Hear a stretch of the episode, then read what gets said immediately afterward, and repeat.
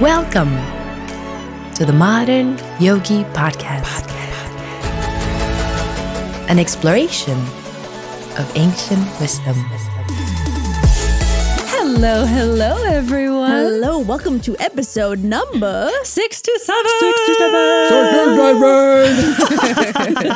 we are so happy to be back together, back with you guys. We love what we do and love to have this platform to do it. Yes. And so my name is Shama Sangita, My name is Priyadarshini. And I am Shamali, and we're the Modern Yogi Podcast. and this is what we sound like. Oh yeah, yeah, these are our voices that match our names. In case Uh, you voice didn't of. Shamali. Yeah.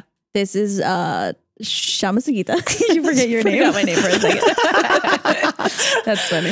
Um, and yeah, this is Priyadarshini. Yeah, so we are basically starting chapter 9, text 11, the most confidential knowledge. This is a beautiful, beautiful section of the Gita. It's like the sweetest, most intimate, secret part, right? Yeah, I have a fun fact for listeners. What's Oh, the fun, fun fact. fact? If you haven't, if we haven't said this before, there's a fun uh, fact that my voice is the voice that goes Modern Yogi Podcast at the beginning of the episode. Oh, yeah. yeah, yeah, yeah. Podcast, podcast, podcast, podcast. Someone told me that it actually sounds like a robot, and I was It sounds you like know, it Siri. actually It, sounds like Siri. like a robot. And you know another fun fact? Didn't you say that you didn't put that on a loop, or Abhijit No, I didn't said it put every time. Yeah, Uh, you it was like, literally said it. podcast, podcast, podcast. It's like my you God. re-spoke it a few hilarious. times. Yeah, yeah, yeah. I thought you were going to go in the route of fun facts of the Gita, which one popped in my head as you said fun facts. Mm. Do you know? Because like we read the text and then the purport is Srila Prabhupada's explanation. But do you know how long it actually lasted of Krishna speaking or singing the whole poem of the Bhagavad Gita to Arjuna on the battlefield?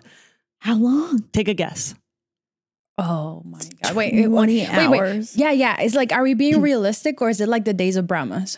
Oh no, no. This is this is real time. This is unrealistic. Like realistic human being real time. human being real Wait, time. so wait, wait, wait, hold on. The question is, how long did Krishna spend actually Talking speaking Gita. the Bhagavad Gita, the Bhagavad Gita from when start to finish. Yeah, and when we say that, that only means the text, because again, the purports for those listening, Are that's Srila Prabhupada. So Yeah, that's yeah. literally just Krishna speaking the text. Krishna's to not purporting himself. Yeah, Yeah, just so the he- verses. and and this is the Gita is a, a like a poem. Is it's like it's sung in a cadence of, of Sanskrit. So how long Okay. did it take? I think- did Abhijit show you the answer? No. No. Oh, okay, okay. I was like, that's like my students. When I ask one, the person next to them kind of whispers it, and I'm like, I asked Roman, not Sally. anyway, No, actually, I was gonna say there's one day a year, Gita Okay. Jayanti, Yes. in which they recite only the Sanskrit part and they go through the whole thing and they go rather quickly. And I think Ah, Krishna takes longer than that, and it takes them hours. Like I think it's Oh, like three hours, more. four hours. I think it's more. More. I feel like it was like 12 hours. This my that's no, my guess. I think. Have you been Think to about Krishna Krishna- Jayanti celebration? no, no, no. I'm saying think about Krishna saying it. he Oh, would be like he's- he would be he's- emphasizing and Yeah, like he's gonna slowing down, pause a little pause bit and like you know and act then it out. Arjuna's gonna be like dramatic and be like, "Oh, okay, Exactly. fine." You I'm know, gonna say 12 hours, but I feel like it's way more than that. Okay, I'm gonna say 20 hours. Wait, wait, don't tell us yet. Abhijit, what do you think? I think it was maybe uh, two hours. Okay. Okay, Abhij is more on the mark. According to Keshav Swami, I heard that it took Krishna 45 minutes oh to recite the Bhagavad Gita to Arjuna. That's one modern yogi episode. wow, we're slow. That's such a funny comparison. We're super slow.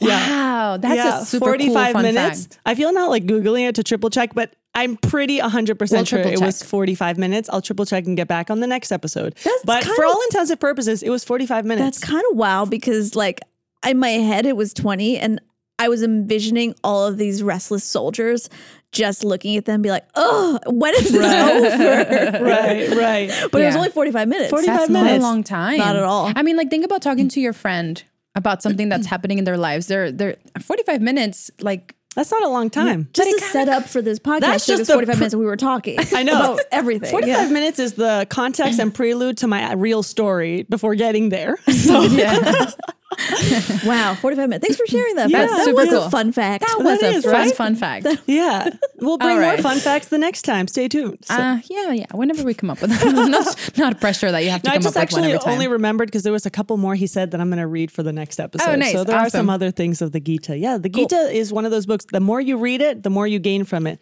Like Okay. Priya's joke of the 19th chapter. yeah. if you don't know what that is, go listen to the previous episodes. Um, anything else I for didn't know either. the recap for Um, let's see. I mean, essentially, this is just the sweetest part of the Bhagavad Gita. If we Talking about divide it into different sections, this chapter nine, especially the most confidential knowledge, Krishna's really, really going to start revealing more and more about himself.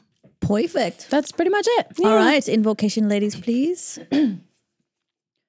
Om Jnana Timirandasya Jnananjana Shalakaya Chakshurun Militam Yena Tasmai Shri Gurave Namaha Translation I was born in the darkest ignorance, and my spiritual master opened my eyes with the torch of knowledge. I offer my respectful obeisances unto them. Mm-hmm. Beautiful. Chapter 9, text 11. Mm. Priyadarshini. Fools deride me when I descend in the human form. Hmm. They do not know my transcendental nature as the supreme Lord of all that be. You know Ooh, what's interesting about this text? We read about the Gita now and think, obviously, Krishna's God. How can you not know that? But when Krishna was present at that time, the Gita was taking place. Even not not everyone around him, most of those around him at that time didn't expe- ex- accept him. Huh, Yeah. can't speak. Didn't accept him as Krishna, as God, as the supreme. Cool. Yeah. One more time, Priya. Yeah. And then I'm going to tell you about Superman, okay? Yeah. Okay, yeah, sounds so, good. Fools deride me. Do we know what the word deride I just looked it up. I had a feeling. Express contempt or ridicule. Ooh. Okay, so start again. Fools f- express contempt or ridicule me when I descend in the human form. They do not know my transcendental nature as the supreme Lord of all that be. Right. It's interesting because when you see a human, and then I want to hear about Superman. oh, I think I know where you're going to go with this. That's Yeah. good. That's good. You should say that. So, right. Krishna is able to conduct the whole creation, the maintenance, the destruction of the entire cosmos.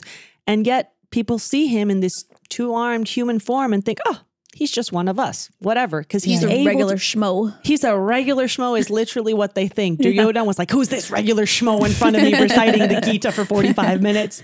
Anyway, and um, yeah, it's confirmed in the Brahma Samhita, which we've referenced before and sang the beautiful prayers from. It talks all about his supreme lordship and his qualities. And yeah, what were you going to say about Priya. Superman? no, I was just going to say, like, it's kind of like Superman, uh, how he's Clark Kent to everyone else. Yep. But the thing that surprises me the most is that Superman, when he shows up as Superman, people are impressed and they're like, oh, you're not like us. Right. But. Krishna's saying that even when he shows up and he shows his powers and stuff, people are just like, no, you're an ordinary man. and that's wild. I cannot imagine seeing someone, I mean, all the things that Krishna has done, if you read the Krishna book, you hear stories about Krishna lifting a mountain or or what are some other crazy things Krishna's done? Oh, when he was a baby, uh, he killed the witch um, that had poison on her breasts. And he was just a little baby.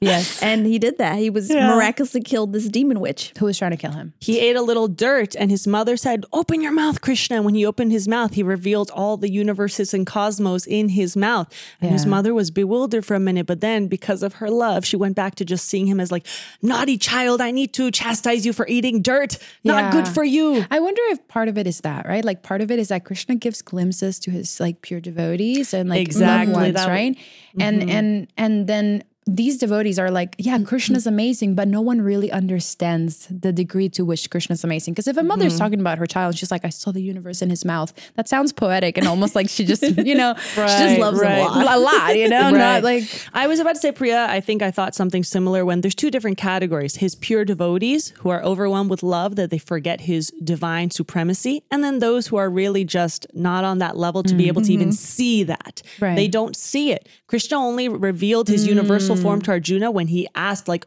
when there was a shift in the mood, Arjuna finally said, Krishna, I'm yours. Please show me that form.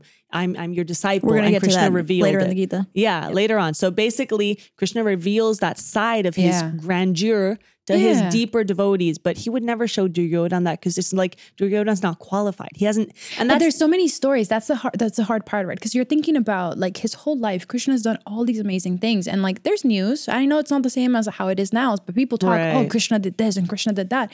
But I feel like the reality is that when someone doesn't want to accept accept something, they can be really stubborn and not accept it. Exactly. So then it's like, oh, Krishna uh, lifted a mountain. Yeah, right. Yeah, like right, you're, totally. you're right. There's no way a child did that. Or you know, like all these stories. Yeah, right. Like or the, he's the most powerful boy I've ever seen. And you might think, ah, there's so many other powerful ones. Like Exactly. Duryodhan's pride prevented him from thinking Krishna's the most powerful. He also thought, "Psh, I'm powerful. I'm going to win this battle. Not only that, but he thought I'd rather get Krishna's whole army than Krishna himself. Exactly. right? Exactly. So- he kind of lives this like beautiful double life, right? Where like Hannah Montana. Yeah, that's exactly who I was going to reference. love it. Love it. But you know, like this beautiful double life where he still plays the role of like a kid who's just growing up, or just just just Arjuna's charioteer. You, know, just like the these reg- these regular both worlds. the regular roles, right? Um, and then it's interesting because like people will see like you know when Krishna lifted Govardhan Hill, this entire massive hill that still exists in India today with his pinky finger, right? There was still people like uh, living underneath that hill with him that saw this miracle happen, right? Mm-hmm. And it's like uh, you ever seen that movie Men in Black? Men in Black? Yeah, yeah, yeah. Right, yeah. where the, he puts that little red thing and then they forget everything. The They, like, light the light, the, The light flashing, Yeah, yeah. and I think that Krishna has that ability to like have people forget, yeah. and they go back to just living a normal life because with him. that and that's the beautiful thing because he wants those deep intimate interactions right like Mm-hmm. when someone's famous the way one of their fans will view them is Ah. different than how their intimate friends and family will view them and you know on a minor minor scale with us now that people are starting to gain traction Oh it's so funny no because i have a little funny anecdote i think i mentioned to you guys a bit ago that uh, someone was one of the people listening was writing to us and i guess they thought that they were writing to someone else. And then I sent a voice note back, like, oh, thank you so much, whatever, for your support. And they responded, like, I'm, I'm sorry, I'm just a little taken aback now. This is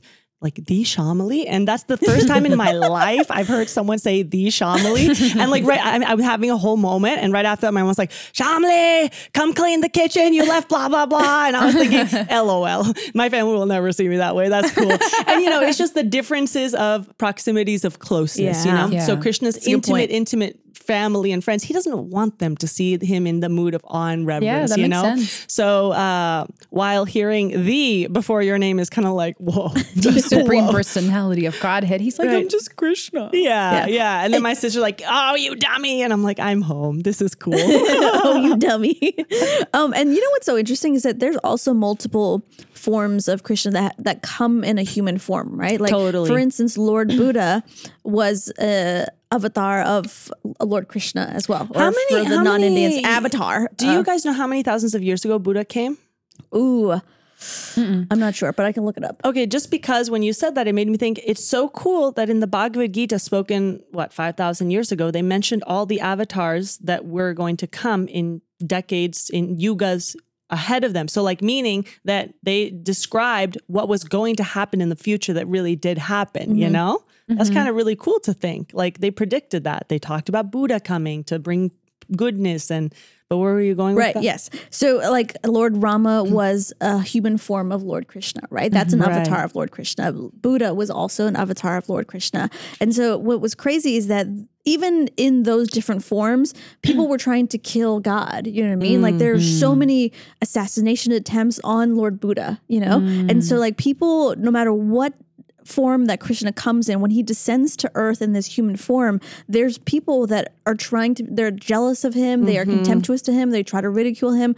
And so he has to to to transcend through that. But his pure devotees always know who he is. You know what I mean? And that's kind of like the story of so many saintly people in this world who, like the life of Jesus Christ, you know, Yeah. the people around him, his intimate uh, followers saw who he was and the spiritual potency he had, but he essentially was put on the cross, you know? Mm-hmm. Yep. So, and they take it with such humility and, like, you know what, this is my path.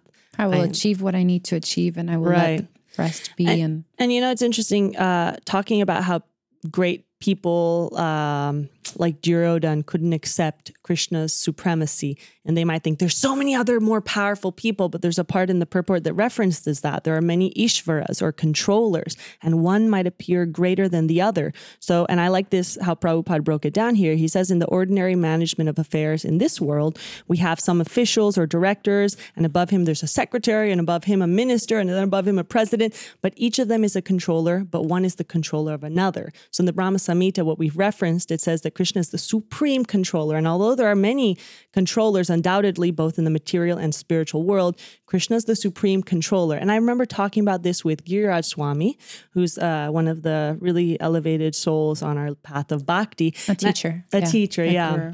And I told him something like that. Like, there seems to be sometimes such, um, I don't know, confusion about who is really the supreme. One says this is the supreme, another says, no, that person's the supreme, or that being, or whatever it is in both the material and spiritual realms. And I said, how can that be? How can there be such confusion?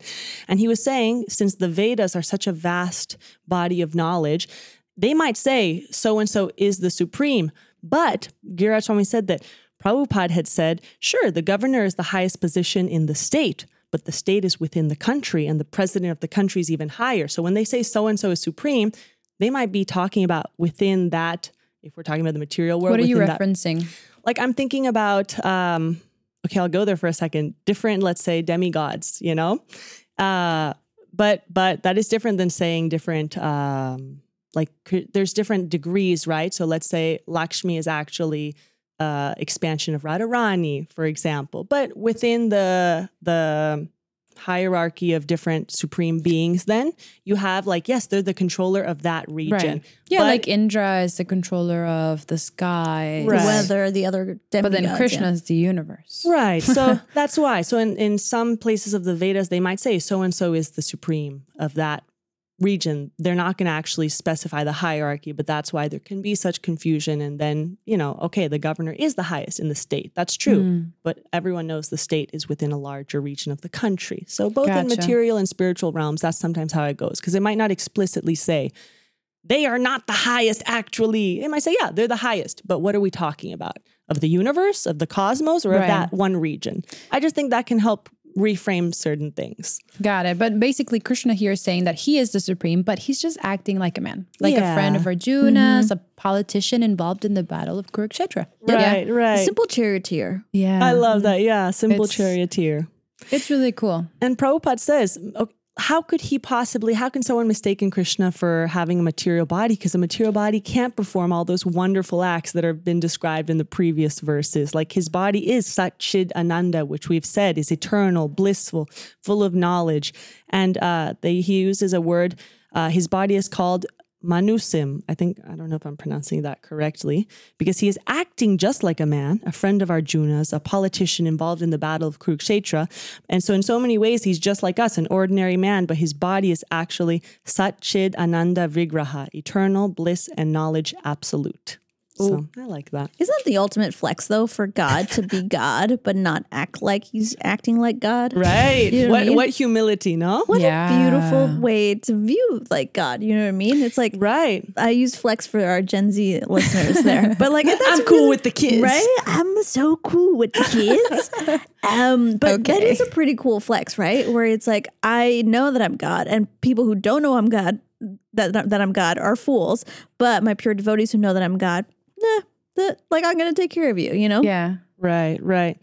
Yeah, because in our path of bhakti, we like to think of ourselves as you shouldn't ever go straight to Krishna. We should be the servant of the servant of the servant. And that's actually the highest position. So Krishna's embodying what he wants of his devotees by like being Arjuna's charioteer. Let me be in the humble position of like, you're giving me orders, Arjuna. You're telling me where to and go. it's it's like I think it's also like beyond humble and more so just about the relationship, right? Right, Like the it's like if- closeness. If, I think about like the lame version of like someone of a high position here in the material world, it would be like a celebrity, right? And like the most loved celebrities are very humble and kind, and for their friends, they would do something that they wouldn't otherwise in other circumstances, Like right? Oprah and Gail, right? Like you're going to have to explain that a little. Yeah. Oprah is loved by so many people. I think she's super humble. I think she's given a lot of money to charity and whatnot. But her relationship with her best friend Gail is probably not in that same mood, right? She- Gail can be like, "Hey, Oprah, get your butt here. We're going shopping." Like she can talk to her like that. You know what I mean? Right. Because they have that close Right. relationship. That's the only fr- celebrity friendship that I can think about right now. I don't know who Gail is. You don't know who Gail is? No. Gail is n- like either, famously known as Oprah's best friend. Okay. What do we know her f- other than Oprah's best friend? She's she's an anchor on like one of the news channels okay, too. Yeah, cool. but like Oprah and Gail always together, but they they have a different friendship Okay. than than Oprah has with all of the people. you know, that love her. I, I was thinking more like Taylor Swift and like Blake Lively. Oh, We're getting two thumbs up You from know, Wait, wait, explain it for the people who are older They're that don't just understand like this. good friends. Like, I mean, okay, I- I'm sorry, I'm about to do it, but like basically, you know, uh, if you know anything about Taylor Swift, you know what's happening in her life right now, and like. yes. As a friend, you're like, hey, come check out my boyfriend. Come to this game with me because my boyfriend's gonna play. Like she, com- they're Kelce. coming, and, and they're just like, if you, I'm so sorry for this. I, I know. No, no, don't apologize for talking about Taylor Swift on the bug Bhagavad Gita podcast. No, what I mean is like the relationship that someone like that famous has, right? With someone like they're they're being like schoolgirls about the Right. fact that there's a boy that she likes or whatever, right? Whereas like you wouldn't really see that. Like where do you see that outside of like really close friendship? That's true. I mean, that's very, Right. very true. I mean, the fact that she's going to Travis Kelce's game with her, they have a different type of relationship, just like Krishna and Arjuna have a different type of close relationship. Wait to bring it all the way down. you did it. You did it. It was beautiful. I thank you so much. I knocked thank out of the you for helping me. I, was I got over. I was like too nervous about saying the wrong thing, so you helped me. No, you're wrap it in a bow. But yeah, um, yeah. So basically, I think at the end of the day, Krishna might be like this amazing celebrity, very beyond a celebrity, beyond Mm-hmm. a superhero, beyond anything we can imagine. Has all the capacity. But he really wants the close relationship. So he's not going to show everyone his money. He's not going to show everyone his Mm. everything. He's going to try to just be a person and whoever gravitates toward him and wants to be his friend and wants to be sincere, then he's like, okay, let me tell you who I am a little bit, a little bit at a time. And that's what he's doing here in this Mm-hmm. I chapter. love Yeah, that. and you know Beautifully what's- explained. Yeah, we're so lucky then to be able to hear of all of these different confidential activities of Krishna. Because here in part of the purport, they say some people just consider him ordinary because they just don't know the confidential activities of Krishna, his different energies. That's literally what we're getting to know, the most intimate aspects. So we don't get mistaken and we can actually, for our own benefit, reconnect with our source. They don't know that Prabhupada goes into long explanations of what they don't know. They don't know Krishna's body is a symbol of complete knowledge and bliss, that he's the proprietor of everything that be. I can picture Prabhupada very like wholeheartedly, passionately. Well, no, Prabhupada was pure goodness, but like just uh, passionately, I'm saying in the sense like in a good deeply way. Hey, feeling passionate it. for In a sattvic yeah, way. yeah, yeah. Sattwically Sattvically passionate. passionate. he was sattwically, passionately writing this, and that he's saying, yeah, they don't know that he's the proprietor of everything that be, and that he can award liberation to everyone. And because they don't know Krishna has so many transcendental qualifications, they deride him, which we learned that earlier, what that means. Nor do they know the appearance of the Supreme Godhead in the material world is a manifestation of his inter- internal energy. He is the master of all material energy. And as has been explained, the material energy, although very powerful, is under Krishna's control, and whoever surrenders to him can get out of the control of this material energy. Shamali, Shamali, Shamali. You explain that. You explain that so passionately. That great. yeah. Thank you. Subjectively passionate. And this was an important point also to emphasize that if you already accept the premise that, okay, if a soul surrenders to Krishna, we can get out of the influence of material energy, then how can the Supreme Lord, who conducts the whole creation, maintenance, and destruction of the world, how can he have a material body if we do accept that if we surrender to him, we're able to get out, you know? So it just mm. doesn't line up. You have to then accept that, no, this is just an expansion of his supreme divine nature, you know? Yeah. And there's another part here in the purport that I, I really liked, and it's Prabhupada basically talking about the the level of understanding Krishna. So he talks about mm. neophyte devotees, right? Mm, and mm-hmm. neophyte basically just means um, maybe Shama can help me with the proper definition, but I think it, it means like you're just a student, like New, you're new very devotee. new, right? Yes, person who is new to a subject, skill, or belief. Perfect. So neophyte devotee would be a new devotee. And it says that the neophyte devotee gives more attention to the deity mm-hmm. in the temple than other devotees mm. because they think that that's where Krishna is, right? But a uh, when you learn more and when you understand Krishna better, a devotee should see that because Krishna mm-hmm. is present in everyone's heart as Paramatma, mm-hmm. Then everybody's an embodiment of the temple of the Supreme Lord. Ooh, right? And i thought that was really beautifully said. And and basically it says that because of that one should properly respect each and everybody because that's where uh, krishna lives. And i just That's love real. that. I thought that was a really sweet thing. Yeah. um and some people might be like well you know if krishna's everywhere then why go to the temple as well? And that's really not the message either, right? Mhm. Um, But it's hard, you know, especially in times of like like what's happening in the world right now with war and all that stuff. It's hard though because we as devotees can see each other as um as as as Krishna's inside all of us, right? Like we as devotees can see that. But people who don't follow this path are like, well, my religion is better than your religion, or I deserve this land, or blah blah blah blah blah. Like it's so it's it's so hard to get through that and like as devotees watch that and not feel compassionate because like there's just so much struggle over these these material labels that are Right. just given to us and like geographical positions that are uh, you know what I, you know what Yes, I'm trying to say? Totally. like, it's just it's I- hard. I think you're both saying, sorry. Yeah, yeah, go ahead. I'm done. I'm done, yeah. You're both saying two important aspects that go hand in hand because Priya, the part you brought up in the poor purport is so important about Yeah. being able to, yeah, not only see Krishna in the temple, but really see Krishna. see everywhere. Krishna everywhere, not mm-hmm. limit him just to the temple, because that's not then you're missing the point. And then Shama, you brought up the next thing that's complementary about everything the, the climate, the social, political, everything that's going on in the world right now. People are massacring each other. And this reminds me of something Keshav Swami said that when you connect to the divine in love, you start to develop the perspective where you see the divine in everything, in everyone, and then you naturally have that connection with everyone. And that's why we exploit people because we haven't developed that connection with them because we haven't ourselves developed the connection with the supreme. Wait, say that again. So when we exploit people, things, whatever, it's because we don't have a relationship with the supreme. Because naturally, when you have a relationship with the supreme, you'll start feeling the supreme within everyone, everything, and you won't uh, feel that you can possibly exploit them. Because then we know, you know what? If I'm exploiting this person or that thing, it's like as if I'm doing that to Krishna himself, because mm. Krishna's seated right in their very own mm. hearts, breathing through them divine guidance and inspiration. And when we develop that perspective, we realize that true divine love is always expanding because we start expanding our, our own awareness of Krishna to everything and everyone. And Krishna says then that the beginning of true love is to hear about the beloved. And that's exactly what we're doing here with Krishna in the Bhagavad Gita. And when you start hearing the qualities of divinity, you'll begin to see Krishna or divinity everywhere and see that divinity has always been present in your life and is truly reciprocating with you here and now.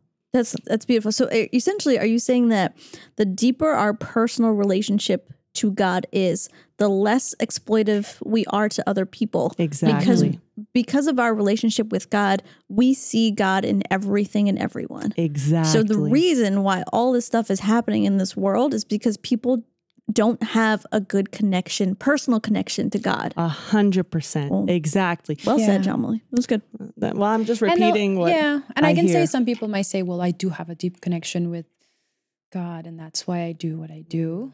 And Maybe that- though you're misunderstanding. I, I was right? gonna say like there is a error in translation. right. right. you know, I don't know. Totally. Because lots of I and continue in a second, but you're bringing up a great point, Priya, because many people think, how can all these wars be fight, fought in God's name? And that turns them off of religion overall. Yeah. But that's not religion. It's- that's not deep It's spirituality. human nature. Human nature is to have uh, greed, Money, power, and to- land, yeah, all all stuff, of you these envy, Mm-hmm. greed, all of these qualities, and then we'll use anything to get what we want, even if it is religion, even if it is whatever.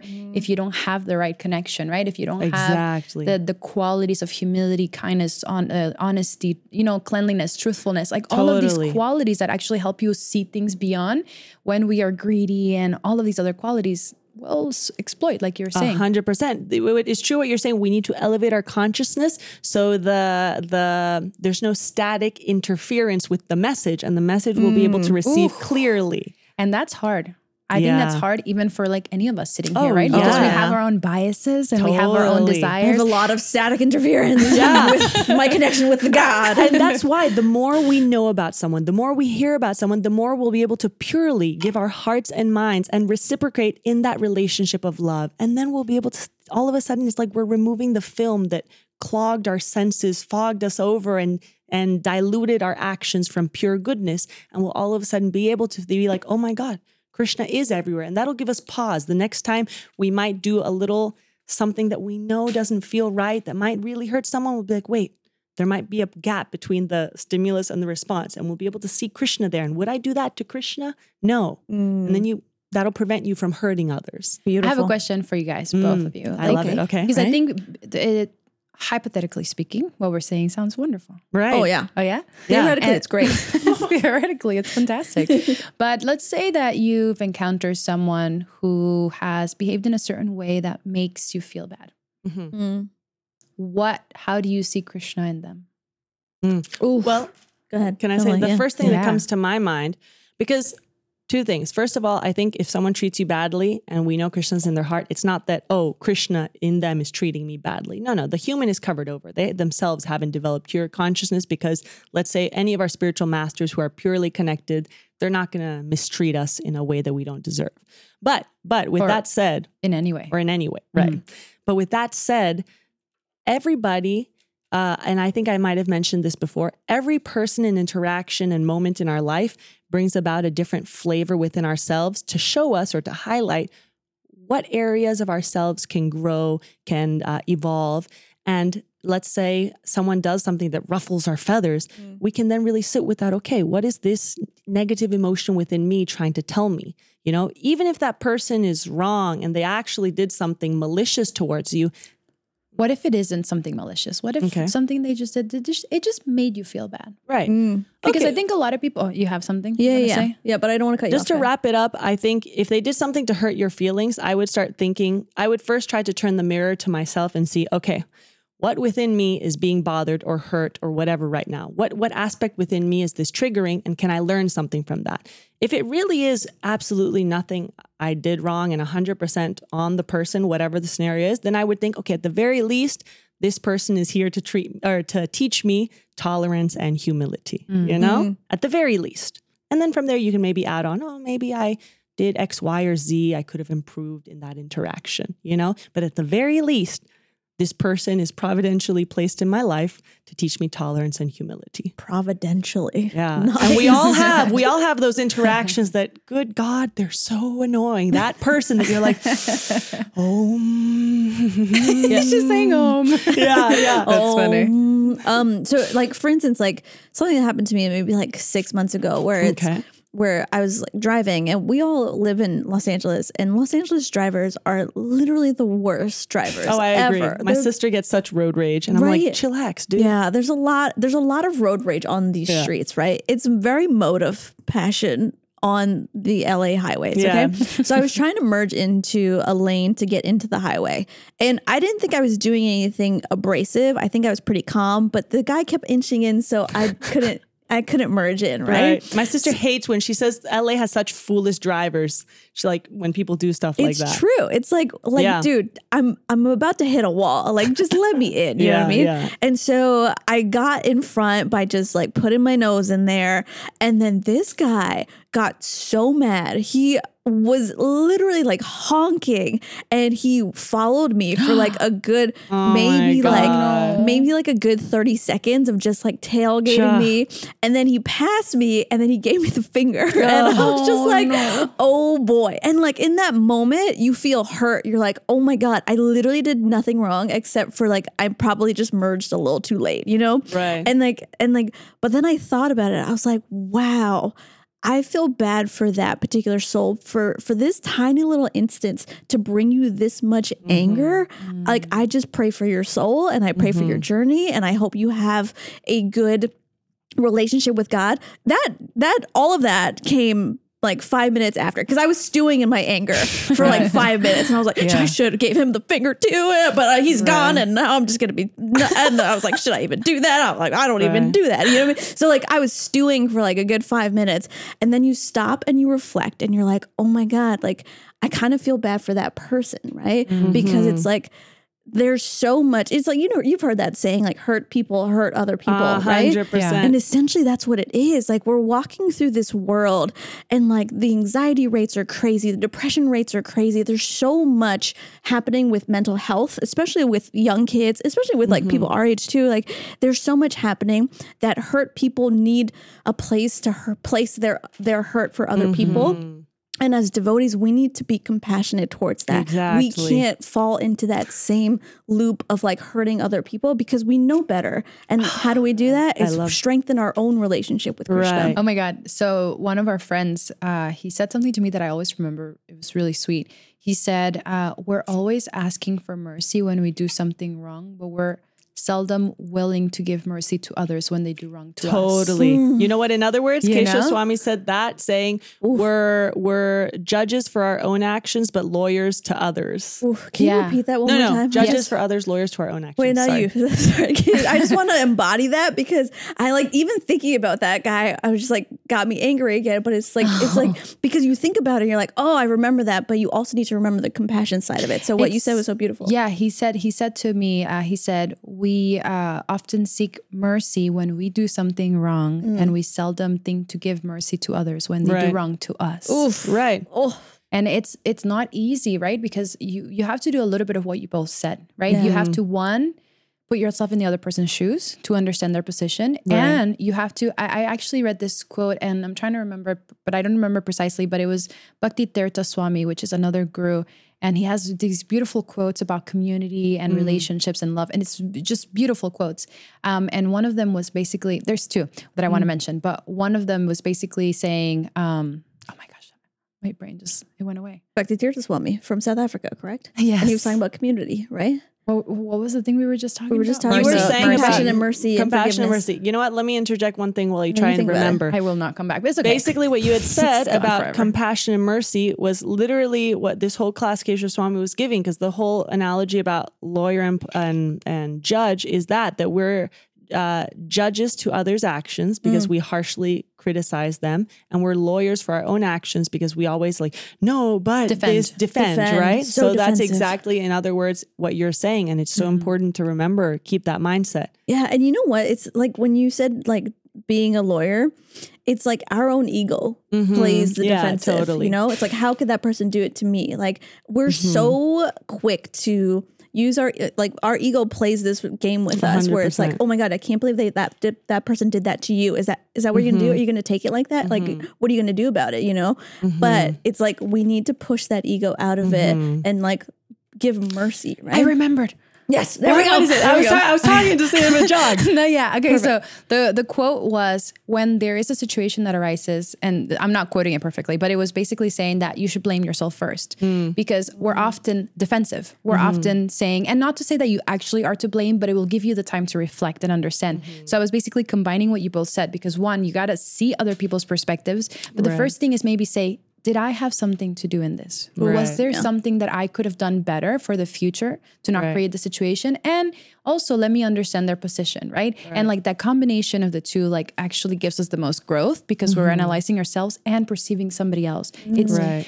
as human beings, we have a tendency to be self-centered. Uh, totally. oh yeah yeah, yeah. And so to be able to recognize when we've made mistakes and to be able to recognize just another person's experience Yeah. is a powerful tool for growth. Absolutely. And I think what you said is important, Priya, about understanding their perspective because I, my undergrad was in communications and I always, it stuck with me the circular model of communication that's not just about putting out the message, but also being able to clearly receive it. So if I'm ever, not just when I'm bothered, in all the cases, but now we're talking about if you're hurt by someone else. If I'm ever hurt by someone else, I try to repeat back, can I, did I really understand what they said or did I think I understood it in my warped vision of it? And if I think I understand it, I repeat it back. Like before getting upset, I ask the person, Oh, did you mean blah, blah, blah? And they have a chance to then tell me really what they meant. And then I start an open conversation about it. If it's worth it, you I first try and sit with it like, okay, is this really just my ego? What is this in me that's hurt? If mm. it's something actually that, like, no, this is a relationship I want to build in my life and it does hurt me, I want to talk about it, then okay, if it's worth it, then bring it up and try to seek understanding of what they meant. Is there something there, you know? Mm-hmm. I think I really believe in the power of communication and you can really work through things. And I think before you approach something, you should think, okay, what are my motives in this? Is it to deepen the relationship? Is it to improve? Or is it just to point out things and hurt them? Will that derail their progress? Mm. Am I the right person, number two, to say this message to them? Or will they be more receptive from someone else? Yeah. You know, there's a lot of things you I need to that. try to consider. I have a very similar thought. Like I think the same way. So I, I appreciate that. That's a cool thought. Yeah. And then I want to uh, give an aspirational quote. Yeah. um, from Bhakti Tirtha Swami. Yeah. Okay. So he says, Think of the person you love the most and aspire to treat everyone with that same quality of love. Oof. Hmm. That is aspirational. Inspirational. We're just gonna try our best on that oh, one. Oh, yeah. a little bit at a time.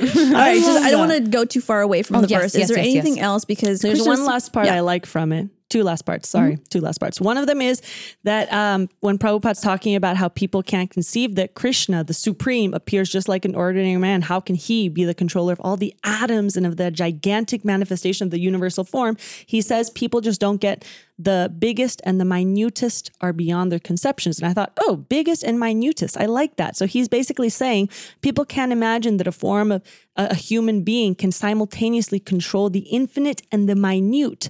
And that although Krishna is controlling the infinite and the finite, he is apart from all this manifestation. So I just thought, yeah, Krishna, while being in his human form, is still keeping tabs on the biggest, biggest, biggest creation out there to the smallest, the smallest, littlest, smallest. littlest, littlest, littlest, little, littlest, itty bitty littlest. And I just thought that was really nice. That is beautiful. And then one more you had? One more. Uh, basically, in the Srimad Bhagavatam, uh, when the sages held by Shaunaka inquire about the activities of Whoa, Krishna. whoa. What?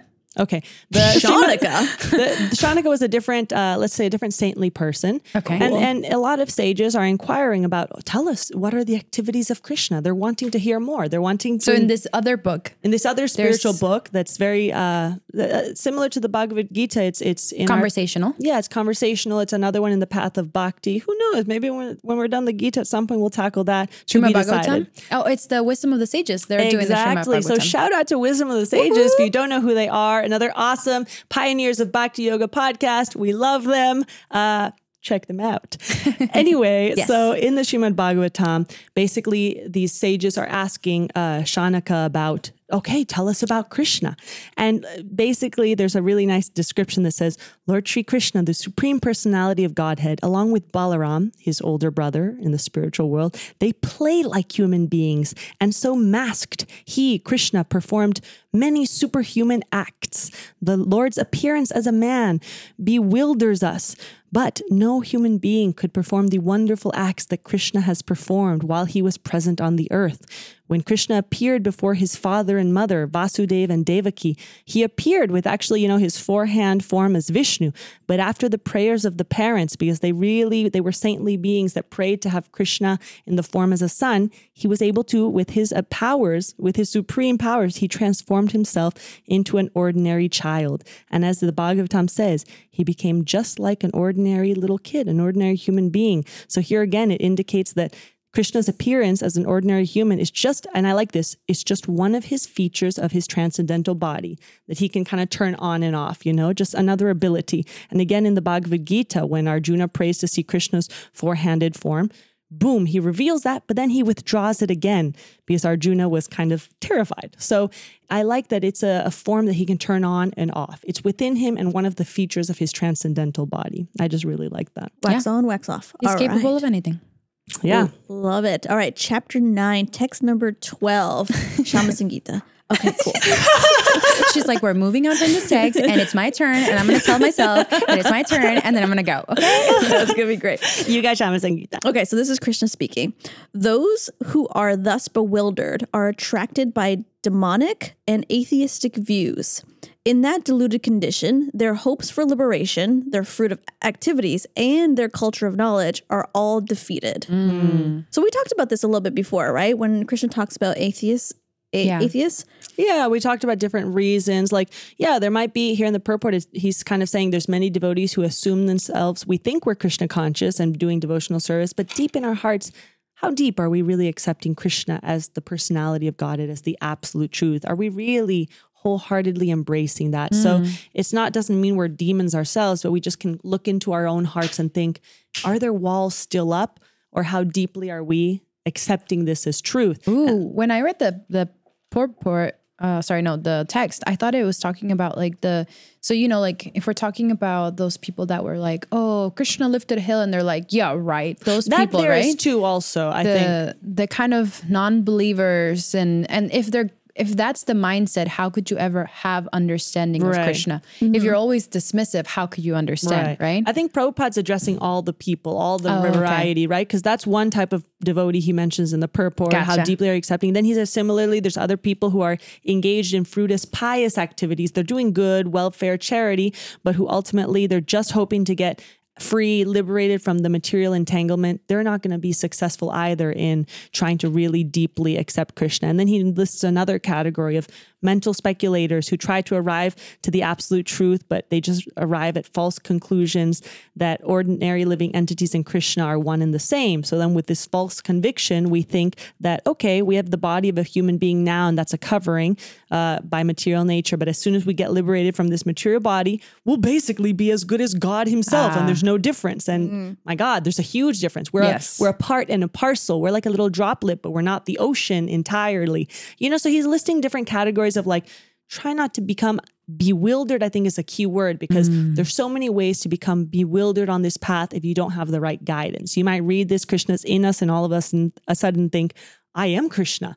It all makes sense. I'm God. I'm enlightened. It was me the whole time. I just knew it. yeah. Duh. Mom, my mom told me I was special. Krishna's saying that if you are attracted to atheism, you have no hope for gaining more knowledge, and ergo, you have no hope for liberation.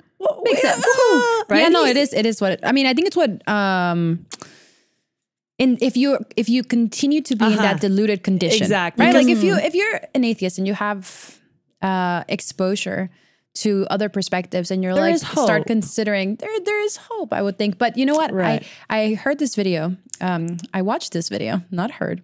I watched this TikTok video, wasn't it? maybe. I don't know. Um i watched this video between an atheist and a religious man. And um yeah and the atheist was saying i don't understand what you don't understand.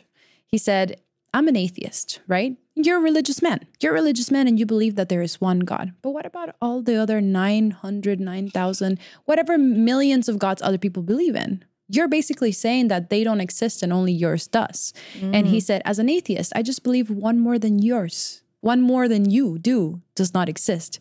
Because I believe all the 9,000 that you don't believe exist are not there. And I also don't believe yours is there.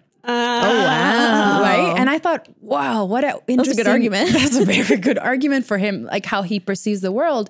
But I was just going to say that I'm so grateful to Krishna consciousness because we in this philosophy, in this bhakti uh, philosophy, we are not about uh, Dismissing. dismissing any other perspective because we understand that Krishna is one and many at the same time. Mm-hmm. Absolutely. That Krishna is Buddha, that Krishna is all these, uh, Mm-hmm. there's many names for Krishna, and we are not. Uh, Oh, we're not better than everyone else. And, you know, like we have an understanding of that is community like, that is Right. inclusive. That Those are just other features of his transcendental body. He can cater to the individual's desires of him, and he appears in the form that they connect with. So I was just thinking about myself being in the position of talking to that atheist and being like, well, actually, Actually. I believe my my God says all gods are the same. Right, so right. I love that. Yeah. No, you you you, you schooled him there.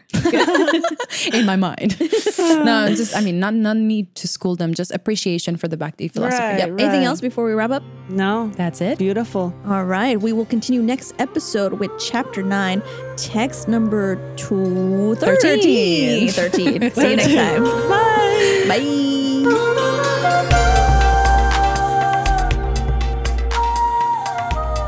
Hello, beautiful souls. If you like what you're hearing, please follow us on Instagram at Modern Yogi Podcast. And if you love what you're hearing, please make sure to share a link to our podcast at Modern Yogi Podcast with all your friends, families, and long lost cousins. And if you have any questions at all, send us a DM on Instagram at Modern Yogi Podcast and we'll be sure to get back to you. Thank you for listening to The Modern Yogi.